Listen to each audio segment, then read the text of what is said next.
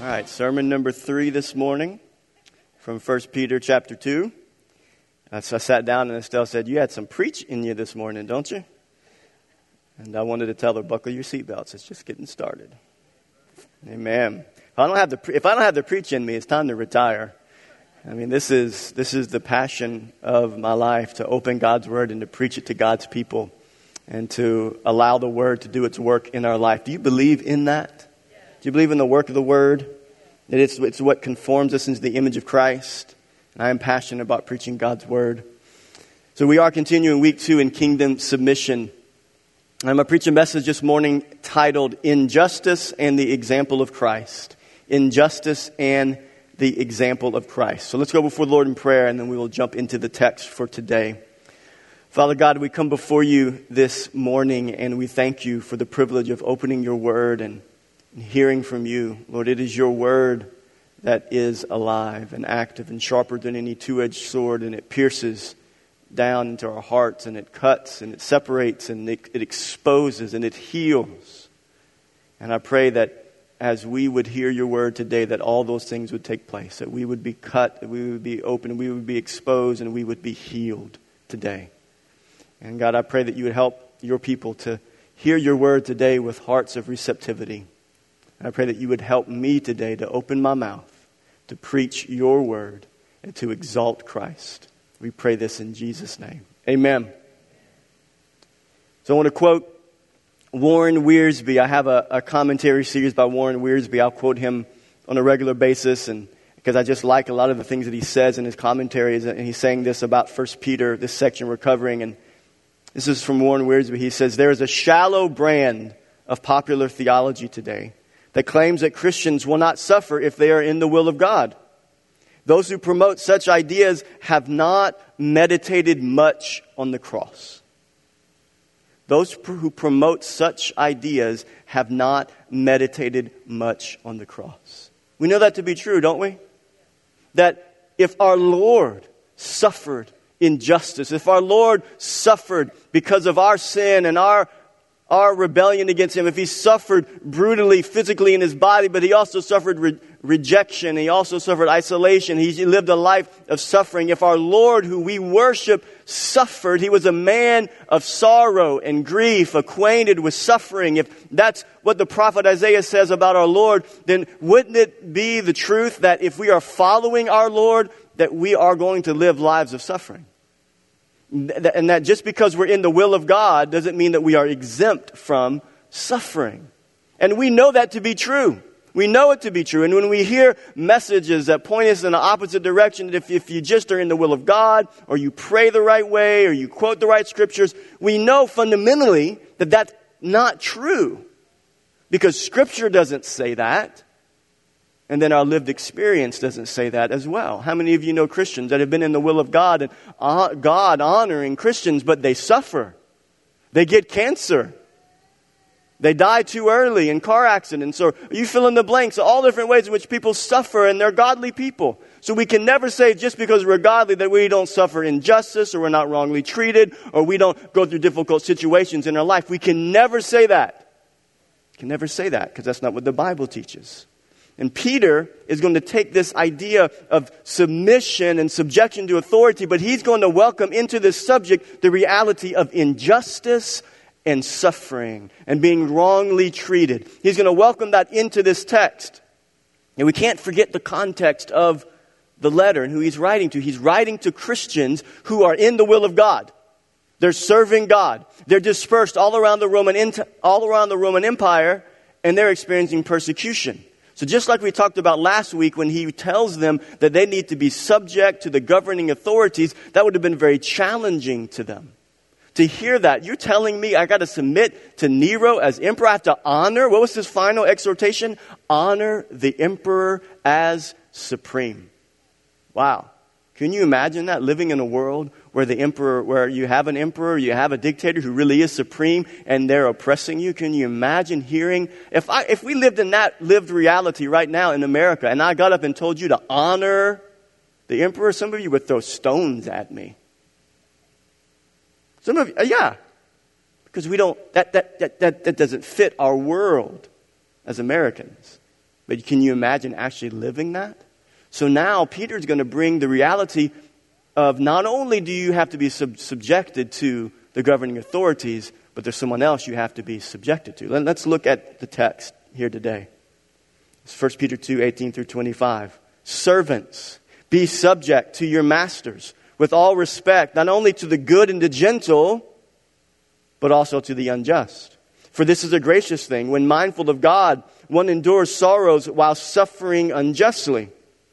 For what credit is it if, when you sin and are beaten for it, you endure? But if, when you do good and suffer for it, you endure, this is a gracious thing in the sight of God. For to this you have been called, because Christ also suffered for you, leaving you an example so that you might follow in his steps. He committed no sin Neither was deceit found in his mouth. When he was reviled, he did not revile in return. When he suffered, he did not threaten, but continued entrusting himself to him who judges justly. He himself bore our sins in his body on the tree, that we might die to sin and live to righteousness. By his wounds you have been healed. For you were straying like sheep, but have now returned to the shepherd and overseer of your souls. So here's the context masters and slaves, servants and masters. And Peter is telling first century Christians, he's telling early church Christians who are spread abroad, dispersed around the Roman Empire, and they have masters over their life. He's telling them, be submitted to your masters, not just the ones that are good, because that's easy, but to the ones who are evil and unjust. So I see three big picture realities that will help us in our understanding and our response to suffering injustice and being wrongfully treated. Have you ever suffered injustice here today? Have you ever been wrongfully treated? Yeah, I think we, we, we all have in some way, shape, or form. If you live a life, if you live in the world where sin sin rules in our society and we're all susceptible to sin, we will sin against each other. We will hurt each other in a way where we suffer, where, where because of our sin, you suffer. Because of my sin, you suffer, and it is unjust. And that plays itself out in many different ways in our society. So, three big picture realities that will help us in our understanding and in our response to how we respond to injustice and suffering and being wrongfully treated. The first one, directly from the text, is that injustice and suffering is our common earthly experience. Injustice and suffering is our common earthly experience. Peter is telling them, look, I, I acknowledge that you're going to have one or two realities of a master in your life. He's either going to be good or he's going to be gentle. They're going to be good or gentle, or they're going to be harsh and unjust. And so this is the reality of our life that injustice and suffering is common to us. But I want to deal with an area before we dig in deeper into the injustice and the suffering. And, and anytime we deal with a section like this, I think there are questions that come to mind as Christians. When we look at the Bible and we think of servants and masters, there's questions that come up. And here's two of the questions I think that come up that need to be answered. First one is this What was the historical context of the recipients of Peter's letter? What was the historical context of their relationship as servants or slaves? The, word, the word for servants there is the, the Greek word doulos, which means slave. Slaves and masters. What was the historical context? And then, secondly, the other question that comes up is Does the Bible condone slavery? Does the Bible condone slavery? So we're going to answer those questions and then we're going to get back into the broader context, which is what Peter is dealing with, which is unjust treatment and how do we respond. So I'm going to answer the second question first. Does the Bible condone slavery? So the answer is very simple. I'll say it here first, and then we'll, I'll show you through Scripture uh, what the answer is, what my answer is, why I answered that way. The Bible does not condone slavery. It does not condone slavery. And here's why I believe it does not condone slavery. 1 Timothy chapter 1, verses 8 through 10 states two things about slavery and about those who enslave others. Look at this text. Now we know that the law is good. This is the Apostle Paul. Now we know that the law is good if one uses it lawfully. Understanding this, that the law is not laid down for the just, but for who? For the lawless and disobedient. Some, it's a category of people. They're lawless, they're disobedient, for the ungodly and sinners, for the unholy and profane. Lawless, disobedient, ungodly sinners, unholy and profane, for those who, now what, what, what do these lawless and disobedient, ungodly sinners who are unholy and profane, what do they do? They strike their fathers and mothers. They're murderers. The sexually immoral. Men who practice homosexuality. Enslavers. Enslavers. Liars. Perjurers. And whatever else is contrary to sound doctrine. So what is contrary to sound doctrine? Homosexuality. Murder. The sexually immoral. Enslavers. Liars. Perjurers. That's contrary to sound doctrine. So those who are, listen, lawless, disobedient, ungodly, unholy, profane sinners describes the character of those who enslave people. That word enslaver literally is, has the meaning of those who, are, who would be slave traders, who purchase somebody for their own benefit, whether it's work related or they, they, they want to control someone else's life, they enslave them. The Bible says in 1 Timothy that the character of that person, they are unholy, they are lawless, they are disobedient, they are sinners, and they are profane. That's what the scripture says. And then it says this Enslavers are those who buy or sell someone like a commodity for their own financial or work related benefit, and this is contrary to sound doctrine. I don't think it could be any more clear right there. 1 Timothy chapter 1 God does not condone slavery. Look at Galatians 3. Here's other biblical evidence that God does not con- condone slavery. This is Galatians 3, 27 through 28. For as many of you as were baptized into Christ have put on Christ. There is neither Jew nor Greek. There is neither slave nor free. There is no male or female, for you are all one in Christ Jesus. So the picture there is that, the, is that in Christ, there is no distinction between who you are, what you look like, where you came from. That the dividing wall comes down in Christ. That's the picture of what the gospel of Jesus Christ does. The Bible and the gospel does not condone slavery. That when we are in Christ, we're not male nor female. We're not black or white. We're not Asian or Hispanic. We are not Jew or Greek. We're not slave or free. We are all one in Christ. We all wear the banner of Christ. We don't bring our background to the table and say that I am this person first before I'm a Christian. No. As a Christian, I'm not a slave first and then I'm a Christian. No, I'm a Christian first. That's what the gospel teaches. Then you go to creation. You go to Genesis. What does Genesis say about humanity? That all people are made in the image of God.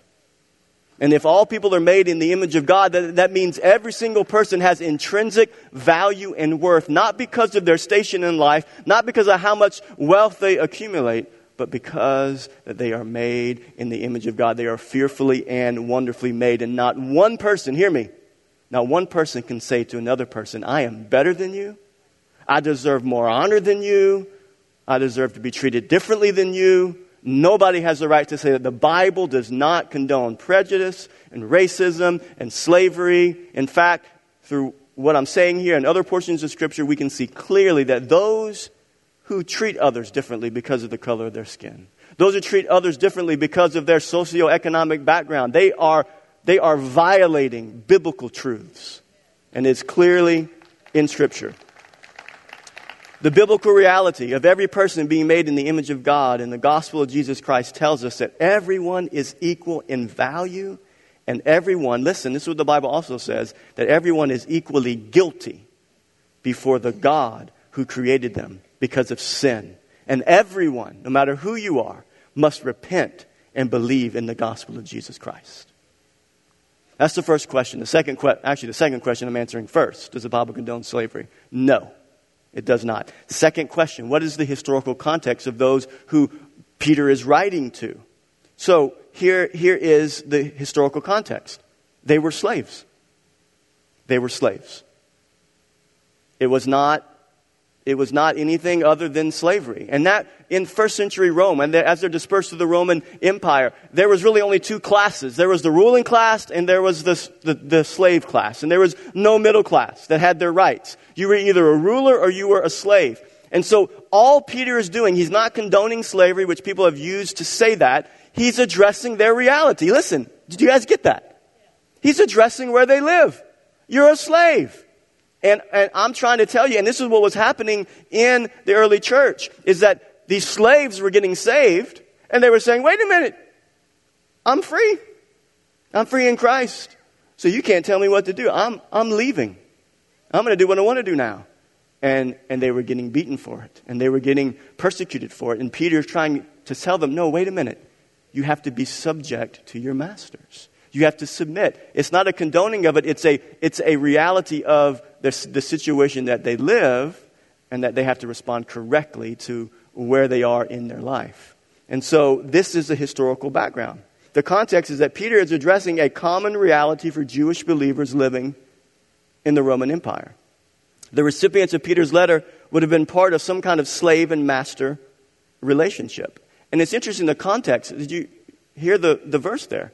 It says that some masters would have been kind towards their slaves. He even says that. It'd be easy. There's some that are kind and gentle, but you have to submit to the ones that aren't, that are harsh and unjust. It's the biblical reality. So suffering unjustly is the broader context. So he's addressing what they are walking through. Don't you glad that the God, God's word addresses what we're walking through and whatever we are walking through? Now, I will say this. I don't believe that there's anybody in here, and I thought about this very long before I said this, but I don't believe there's anybody in here that has suffered slavery in the same context that we see here in the Bible, or even in our American history. Now, I would venture to say that there are some here who either you have experienced prejudice and racism in our American society, or your relative or your loved one may have. But I would venture to say that all of us, no matter what the context is, because of the color of our skin, because of where we live, how much money we have or don't have, for no reason at all, we have experienced injustice and we've been treated unfairly. Would you agree with that? all of us, in some way, shape, or form, have been unfairly treated. So the Word of God not only, listen, it's so good. The Word of God not only addresses what these Christians are dealing with right then, when they read this letter, they are slaves. And He's trying to help them in that relationship. And we're going to see how He helps them. It's so powerful. But it helps us as well. How many of you have been sexually abused in your life? It's injustice. Maybe, maybe, maybe you're here today and, and someone stole money from you. And you thought it was somebody you could trust and they took money from you. That's injustice. Maybe you got, you got promised something that somebody didn't follow through. That's injustice. That's wrong. You've been treated unfairly. It's not fair. All of us walk through injustice in this life, and that is the broader context. Suffering unjustly is the broader context. So injustice and suffering, as we've said earlier, is the common earthly experience. Now Peter is saying, and I love how he contrasts, he says, he says, it's one thing to say that you would suffer well when you're guilty. How many of you know that when you commit a crime and you suffer for your crime and you endure it with a good attitude, you, you deserve that, right? Consequences come with choices. He says, good job. He's saying, good job. But I'm here to tell you that it is the grace of God in your life. this is a gracious thing, he says, is that whenever you suffer well, when you are unjustly treated, you didn't commit the crime, you are not guilty, you didn't have anything to do with it, and you still suffer. He says that's the grace of God in your life. This is a gracious thing. You, do, do you guys see that? This is the powerful truth. Here's the truth. We all suffer injustice in varying ways. Every single one of us. Why? Why do we suffer? Injustice. Because we live in a world that is under the influence of Satan, and because we live in a world that is filled with sinful people, which is every one of us. We, listen, we will never eradicate injustice and mistreatment in our society. We'll never eradicate it fully. It will never. Why? Why is that? Because human beings, as long as they're living, are going to be uh, unjust to people. Now, is it a good cause to stand up for those who have had unjust, unfair treatment? Absolutely. Scripture tells us that we should, that we should care for the injustice in our world, that we should stand up and speak against injustice when we see it. But we have to wrap our minds around this reality that it will never be eradicated this side of heaven. And we can't, we can't get distracted thinking that we, that our job is to, is to address that issue and we get sidetracked off of the actual answer to injustice and racism and unfair treatment, which is the gospel of Jesus Christ. Do you guys remember the statement I made last week? That we're not here to fix broken systems, we're here to fix broken hearts. As the church, we're not here to fix broken systems, we're here to fix broken hearts. So the question is not, will we ever eradicate injustice in this life? We won't.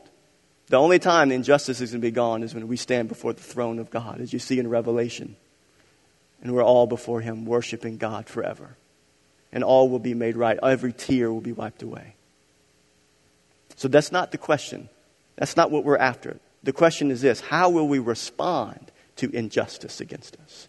How will we respond? How will you respond? Listen, if you're an African American brother or sister here, or you are of a, a, a non-white race here, if you are Hispanic, you're Asian, and you experience injustice, the question is not, will injustice finally be done?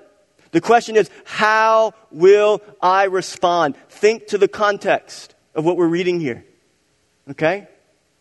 It's not about will it ever be done. And for us who've experienced injustice in our life in any way, shape, or form, the question is not, will it, will it be gone? Can we eradicate it? That's not the question. That's not the biblical question. The question is, how do we respond to that injustice? That's the question. Now, I'm, I'm going to use a very trivial illustration. So I'm going to say that before so you understand. This is very trivial, but I want you to, I want to make a point, and it's been kind of very serious and very heavy. So I'm trying to get you to kind of relax a little bit with me. But whenever I was in Bible college, I worked at a TV station. And some of you have told this story previously, but I'm going to tell it again. But I worked at a TV station. I was um, 19 years old, and I was the master control technician, which sounds like a great job, but I made $12 an hour, and I simply made sure that all the commercials played on the TV station that should be played. I checked off, yep, the commercial for Tide played, the commercial for this played, to where they made sure they got their money's worth. That's what I did. And I worked the night shift, and, and I lived in Baton Rouge. There was a TV station in Baton Rouge. And L- Alabama was coming to LSU to play. Alabama was coming to LSU to play. And I had never been to an LSU Alabama game. And I bought tickets, and they were only $30 a piece in the bottom bowl 30 bucks. So I buy the tickets, one for me, one for my dad, and I actually before I bought them, I asked my boss, my immediate manager. I said, "I'm scheduling this time." It was two weeks in advance to go to the LSU game. I told him what I was doing, and I bought these tickets. And it comes the day before the game on a Friday. My manager calls me and says, "Oh, by the way, you need to come in on Saturday to come work." And I said, "No." I scheduled off. No. And I was like, I'm not. He said, Yeah, you are, if you want your job. I just was furious. I bought the money, I bought the tickets, spent my money, and I was bringing my dad. It was a special time. And so I went home and I was just fuming. What am I going to do? And so I wrote a letter to the, to the general manager. And some of you think, good for you. I'm going to talk about that later in my message. Good for you. Stand up for yourself. Stand up for your rights. You put it on the schedule. Should have let you off. That's unfair. And it was. I wrote the letter and I told the general manager how unfair it was. I put it under his de- under his door. And the next day he got the letter and he called me and said, You can go to the game. You can go to the game. And my immediate manager had to work. And I felt so good. I felt so good. I felt so vindicated. I was like, yes, I was right. He was wrong. And I got my rights. And, I'm here to tell you here this morning, I was wrong. I was wrong. Now, I know that doesn't work out in all of our brains, and you think, yeah, but you, he was wrong, and you stood up for your rights, and you got to go to the game, and LSU won. It was a wonderful game, and all of that. But my heart was wrong. I usurped my immediate manager's authority. I went around him and did it in a rebellious way. And I know that's trivial. Some of you experience injustice and unfair treatment far beyond uh, uh, an issue of, of time off from your job. So, what is our response? And that leads us to the next big picture view. It leads us to what Peter is saying here. So, he's speaking to the reality that yes, you are treating, treated unfairly as slaves. And for us, our context, yes, you will receive unfair treatment. You will be abused and neglected. You will be looked over. You will be cursed. You'll be cursed for your faith. You'll be cursed for no reason. You'll experience all the types of injustice that happens in a world because we live in a bro- broken world. But how do we respond? What do we do? Peter gives the answer. A second thought is this, right from the text. Our sinless, our sinless Savior gives us his example. How do we do it? We look to Christ. Look at the text. For to this you have been called. So he says, You've been suffering unjustly. And he tells them, To this you have been called. Can you imagine? Very similar to last week. Peter, are you serious? I got to submit to Nero? And you're telling me my unjust, unfair master who's abusing me and neglecting me and persecuting me, you're telling me to this I have been called? That doesn't preach, my brothers and sisters. That's not good preaching. That's not a good sermon. You don't get amens and high fives and preach brother. Because y'all aren't saying that right now. But it's true, it doesn't preach. But the Bible says it, for to this you have been called. Why? Because Christ also suffered for you. Doing what? leaving you an example that you might follow in his steps. He committed no sin, neither was deceit found in his mouth. When he was reviled, he did not revile in return. When he suffered, he did not threaten. Our sinless Savior has given us an example to follow. And I want us to think about who Jesus was. Jesus was sinless. Okay? So this is not apples to apples. Peter is saying we got to follow his example. But it's not an apples to apples example because I'm sinful, Jesus was not. So if, if, if, if the Word of God is telling me to follow Christ's example, I could say, I could call foul and say, well, well, wait a minute. It's not fair because he never sinned. How is this fair? How is, like, this doesn't make any sense. It's not a, a it doesn't seem to be a direct connection. There's only one person who has ever lived a sinless life, and that person was Jesus, God in the flesh. Jesus was the most righteous person who ever lived. And because of that reality, listen, he was the most mistreated. Because of, of that reality, he was the most mistreated. I want us to think about that. It's hard for us to wrap our minds around that when we've been mistreated or we've been neglected or we've been the, the victim of racism or injustice. We, we, it's hard for us to think about that. But it is true, as Jesus, as a sinless sacrifice, as a sinless man, the God man, he was the most mistreated in human history. No matter what the injustice is, Jesus experienced the greatest injustice ever experienced on earth. So, what makes the example of Jesus so profound for us to look at?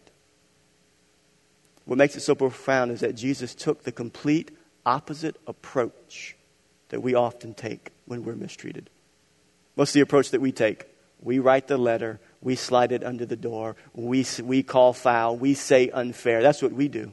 We want vengeance, we retaliate, we open our mouth, we stand for our rights. What did Jesus do? He said no.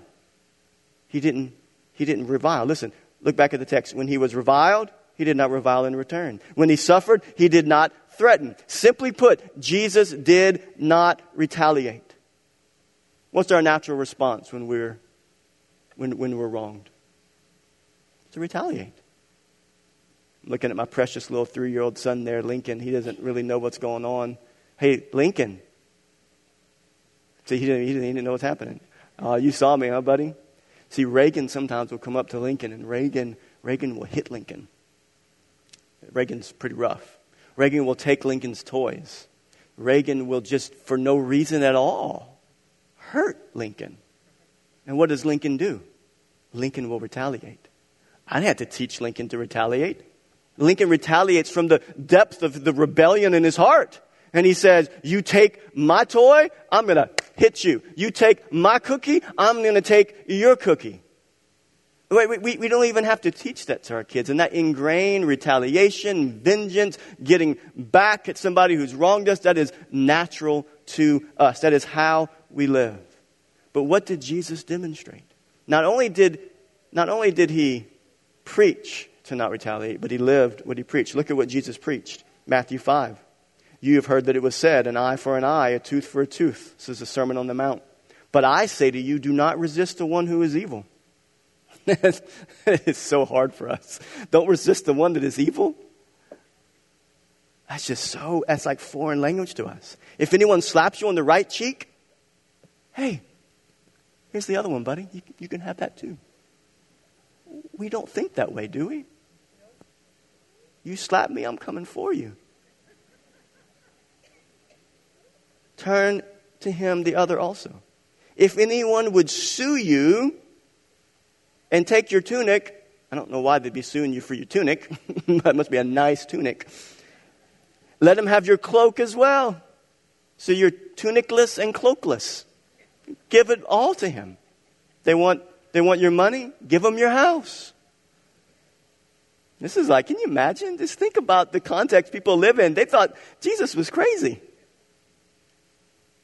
Let them have your cloak as well. And if anyone forces you to go, to, to go a mile, which I've always asked the question, how did they force you to go, to, to go a mile? I don't know. But you don't force somebody to do something unless there's some, some type of violent something happening.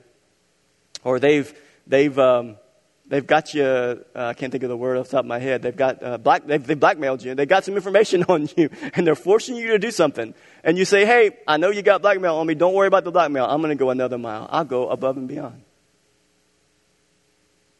someone who slaps you on the right cheek, someone who sues you and takes something from you, someone who forces you to do something against your will, that would fit nicely in the enemy category, wouldn't, wouldn't it? Someone who slaps you, sues you. Have you ever been sued before? Anybody ever been sued? Anybody? You wouldn't admit it probably. But some of you I know have been sued in here. Wouldn't the person that sued you fit nicely in the enemy category? They're not your best friend, I tell you that much. How did Jesus respond to his enemies? Look at, look at Luke 23, verses 33 through 34. This is at the height of the crucifixion. And when they came to the place that is called the skull, there they crucified him. And the criminals, one on the right and one on the left. And Jesus said, Father, forgive them, for they know not what they do. Wow. Christ is our example when we are unjustly treated. He didn't revile, He didn't retaliate, in fact, he prayed for his enemies. He prayed for his accusers. He prayed for those who, who treated him unjustly. He said, Father, forgive them. And Peter, I, please, please, please listen. Don't forget the context that Peter is speaking to. He's speaking to slaves who are being mistreated by evil masters. And he's telling them that you must submit yourself to them. And so, in this context of Christ as our example, he's using Christ as an example and he's telling them, look to Christ. He's saying, I know you're living in unjust treatment and I know you've been abused and neglected and persecuted. I, and I don't know all the situations you've gone on, happened in your life, the people that have hurt you. But Peter is telling them and he's telling us, if you want to know how to respond to that, look to Christ. Christ didn't get vengeance. He didn't seek after vengeance. He prayed for his enemies. He prayed for them. And I love Jesus because Jesus didn't just preach, but he practiced. Notice I showed you in Luke 23, he prayed for his enemies. Well, that's what he preached. Look back at the Sermon on the Mount. You've heard it said, You shall love your neighbors and hate your enemy. But I say to you, love your enemies and pray for those who persecute you, so that you may be sons of your Father who is in heaven. For he makes his sun rise on the evil and on the good, and sends rain on the just and the unjust. For if you love those who love you, what reward do you have? Similar principle in 1 Peter there, where Peter is saying, if you suffer because you do evil, what reward do you have? You have a reward when you suffer graciously when you are innocent. Jesus is our example. Listen to me. Listen to this. What a powerful example Christ has left for us. And this is what Peter is saying to Christians living in the middle of intense persecution with enemies all around and, and for us, listen, in the middle of a rights first society, in the middle of a retaliatory culture, in a world that champions vengeance and retribution, how many Taken movies have been made? Is it we're on to like Taken 10 now? Liam Neeson still making retribution and vengeance sells. You guys know the movie Count of Monte Cristo was a movie made from a book, as a book first? Why do we love that movie? It's payback. He's in jail for all these years and he gets back and, and he gets all these millions and millions of dollars. He finds the treasure and he systematically makes every single person pay and we love it.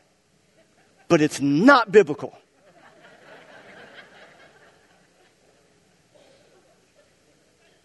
In a world that champions vengeance and retribution, in a sue happy society, Jesus' life stands as a beacon of light in a dark world.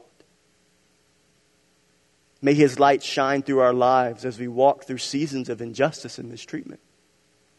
May his light shine through us as we model what Jesus showed us as the way to live in the middle of a sin sick world. How could Jesus do it? Uh, that's my question. How could he do it? How can any of us?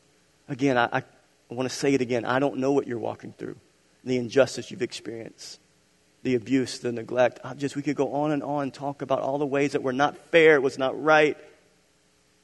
How does any of us get on the other side of that with hearts of love towards God and love towards those to pray for those who've hurt us? How did Jesus do it? Some may say, well, it was because he was God in the flesh. That's how he did it. Well, the Bible doesn't give us that out. What does the Bible say in Hebrews 4? It says that Jesus in, was in every point tempted as we were, yet without sin. So, what does that mean? If he was in every point tempted as we were, yet without sin, what does that mean? It means that Jesus was tempted to be sinful in an angry way. It means that he was tempted to retaliate. When they ripped his beard out, he was tempted to retaliate. He was tempted to speak harshly to those who spoke harshly to him. Fill in the blanks. He was tempted, yet without sin. He is our example. So, how did Jesus do it? How can we do it? How can we respond in a Christ like way when we've been mistreated and we have experienced injustice, injustice?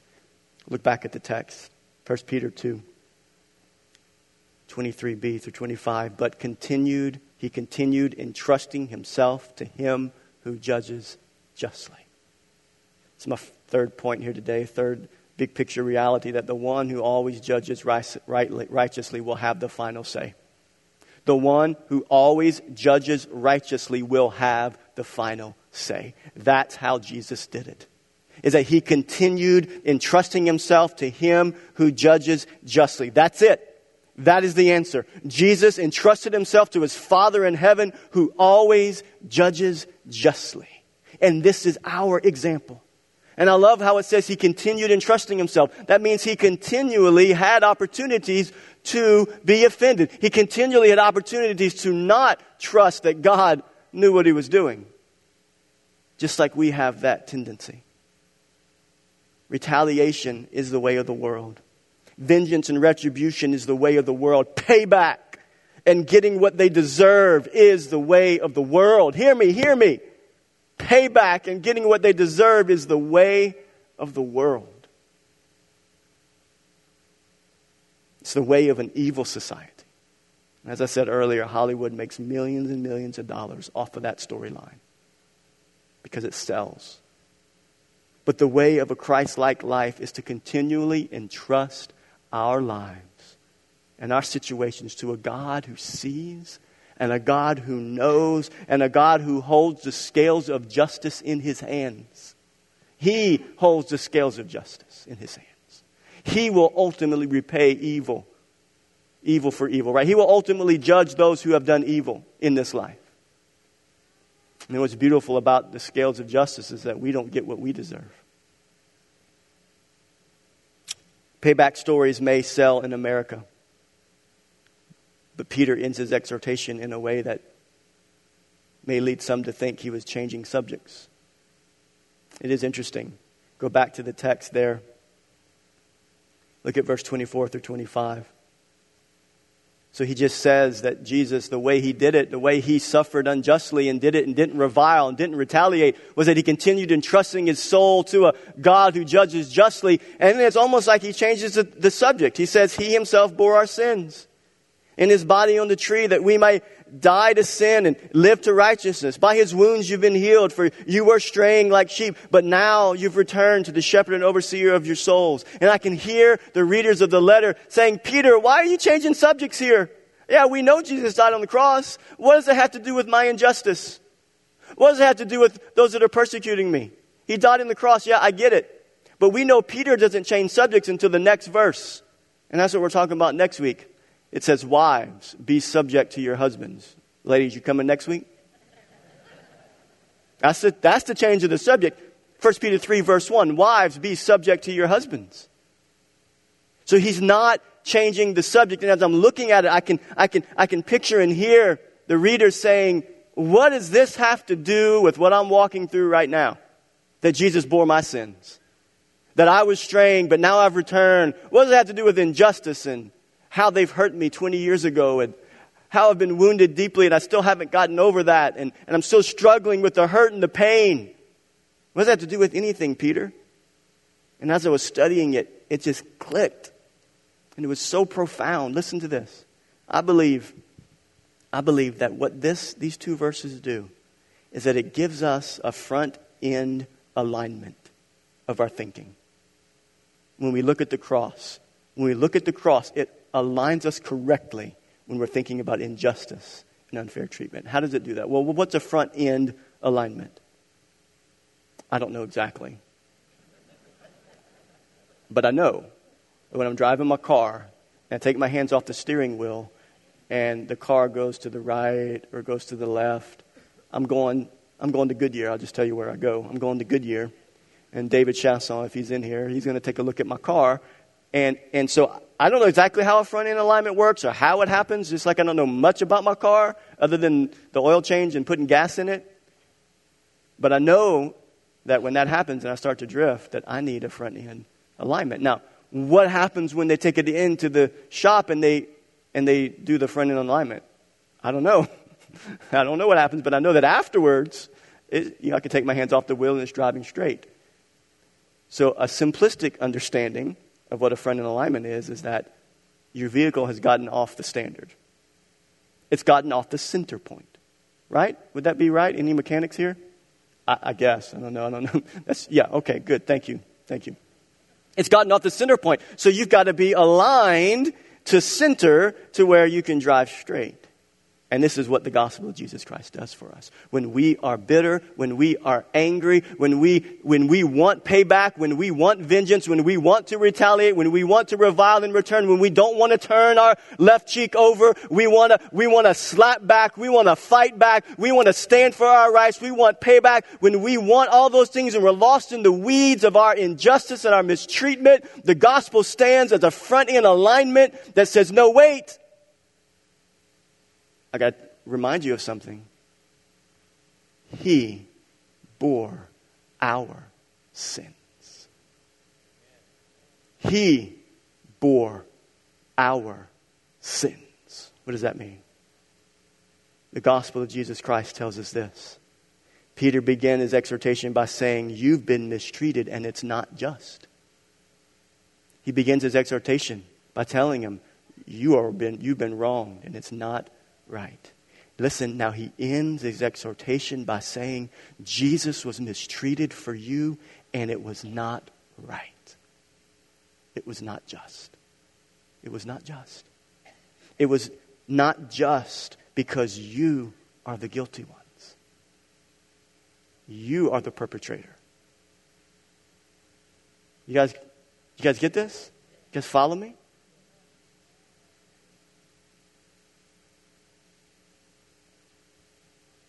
I feel like we just be silent for a little while. Just think about that. Seriously. I know I've been talking a lot. I talk a lot.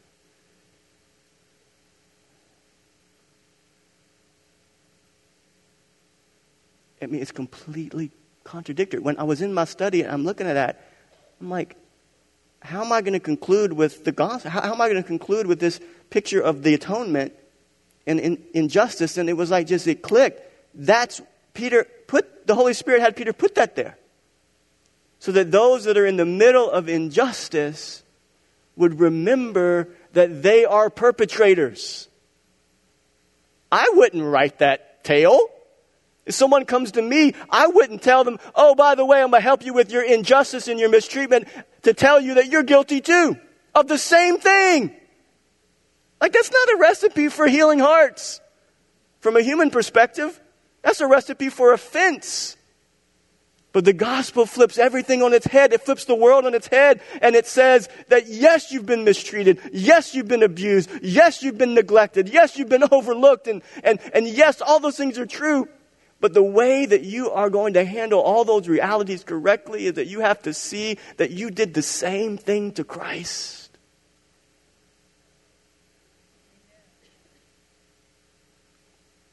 God's word reminds us that we are the perpetrators as well. 1 Peter 3:18 says this, "For Christ also suffered once for sins, the just for the unjust, that he might bring us to God." The gospel of Jesus Christ tears away every excuse that we might have for not coming to him. The gospel of Jesus Christ gives us that front end alignment and puts everything in its proper perspective. So I want to end like this. I, I want to see justice. God is a God of justice. I hate to look around our world and see injustice. It doesn't reflect God's character. God is a God of truth and righteousness. He's a God of justice, and we should champion justice. But our message is, is that in the brokenness, this is the message of the church, this is the message of the gospel, that in the middle of the brokenness, when we look at the world and those who have experienced injustice, they, we don't help them unless we tell them the truth that they are guilty of the same sins that were committed against them because Christ died for their sins and he was sinless. And that's the help that we all need. So I don't know what you've been hanging on to for all these years. Maybe there's some of you here today, you've been hanging on to anger in your heart for all these years about what's been done to you. The answer to your problem is not retribution. The answer to your problem is not them getting what they deserve in a temporary sense. The answer to your problem is, is that you would see that in Christ you can be free. You can be free from the anger. You can be free from the, from the desire to have temporary earthly fulfillment. And that you can understand that the one who committed the crime against you, that God loves them as well. And that the gospel is for them. That's what the gospel does. You guys follow me? So I have three questions as we end. Will you come to him today? And surrender your right to be right? That's what the gospel calls us to do. That, that's the text. Did you just not see that in 1 Peter 3? Did you see it? That's the text. Surrender your right to be right. Why? Because Christ gave us the example. Second question Will you surrender your desire for vengeance? I don't know who's hurt you. I don't know what you're walking through. But will you surrender your desire for vengeance? And thirdly here, thirdly here today, the culmination of the text. Will you place the injustice and mistreatment you've experienced in the hands of the shepherd and the overseer of your soul? Will you, will you do that today? Would you stand to your feet with me? I want to close in prayer.